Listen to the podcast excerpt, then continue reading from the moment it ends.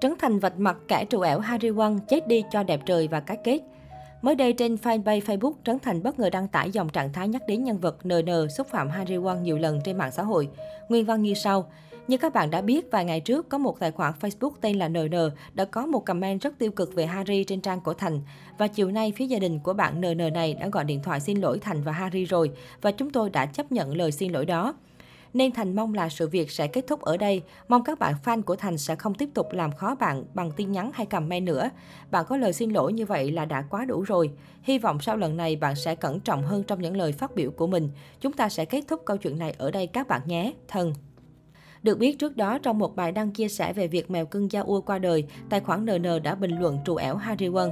Trấn Thành ngay lập tức chụp lại bình luận này và bày tỏ sự bức xúc. Tôi không hiểu sao có những con người có thể thốt ra được câu nói này trong một hoàn cảnh như thế này, mà là phụ nữ nữa chứ. Thậm chí nam danh hài còn công khai trang cá nhân này cùng lời lẽ gay gắt. Tôi thật sự sợ hãi tư duy của con người này. Ngay sau đó, cư dân mạng tiếp tục tấn công tài khoản NN bằng những lời lẽ nặng nề, chỉ trích suy nghĩ độc địa không thể chấp nhận được của người này. Bằng cách nào đó mà người nhà của NN đã biết chuyện và vội vàng xin lỗi vợ chồng Trấn Thành Henry Won. Trước thái độ hối lỗi này, nam danh hài đã chấp nhận lời xin lỗi và mong muốn khán giả, đặc biệt fan của mình sẽ ngưng làm khó NN. Sự việc lần này cũng là một lời cảnh tỉnh sâu sắc tới tất cả người dùng mạng xã hội. Chúng ta nên cẩn trọng mỗi khi đăng tải bất cứ thông tin bình luận nào, bởi lẽ chính bản thân chúng ta cũng không biết hậu quả ra sao nếu buông những lời mạt sát tiêu cực về người khác. Đôi khi việc tấn công mạng cá nhân nào đó lại khiến thủ phạm nhận cái kết đắng, như trường hợp của nhân vật NN bên trên. Do đó, hãy là người dùng mạng xã hội thông minh, có văn hóa và biết lan tỏa năng lượng tích cực đến tất cả mọi người. Thời gian qua, cả hai nhận được sự chú ý từ netizen không chỉ bởi chia sẻ cuộc sống thường ngày mà còn vướng vào tai tiếng từ thiện không đáng có. Mới đây, nam MC đã chia sẻ một câu chuyện vui giữa mình và bà xã. Theo đó, trong status ngày 22 tháng 11, Trấn Thành kể lại câu chuyện Harry Won đột nhiên thắc mắc với anh. Anh Xiền ơi, hình như em chưa bao giờ bị sốt huyết áp. Tuy nhiên, phải suy nghĩ một hồi lâu Trấn Thành mới biết được ý của Harry Won. Ý bà là sao? Suy nghĩ 3 giây. À, bà sốt xuất huyết.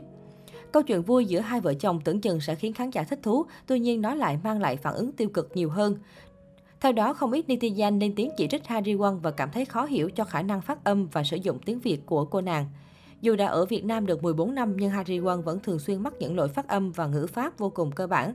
Thậm chí ngay trên sóng truyền hình, Harry Won cũng từng bị netizen xoay ra việc phát âm không rõ ràng dù đảm nhận vai trò MC, người dẫn dắt chính cho chương trình truyền hình. Chưa dừng lại ở việc chỉ trích, Harry Won còn bị khui lại chuyện tốt nghiệp đại học loại giỏi của trường Đại học Khoa học Xã hội và Nhân văn. Nhiều người đặt câu hỏi liệu cô nàng có thực sự không thể nói sỏi tiếng Việt hay chỉ là một màn dàn dựng cố tình nói lớ để thu hút người xem. Một số bình luận của cư dân mạng về việc Harry Won nói sai ngữ pháp. Rồi sao chị tốt nghiệp được khoa tiếng Việt, Đại học Xã hội và Nhân văn hay quá vậy? Diễn cái nét hỏng ai khen mà cứ diễn hoài mắc mệt. Nghe nó không sượng luôn á, có chắc là ở Việt Nam chục năm không vậy? Nói tiếng Việt đi chị ơi, Bị nói bao nhiêu lần rồi nhưng vẫn cố diễn là sao vậy nhỉ? Đây không phải là lần đầu tiên Harry Won bị dân tình lên án chuyện nói sai tiếng Việt.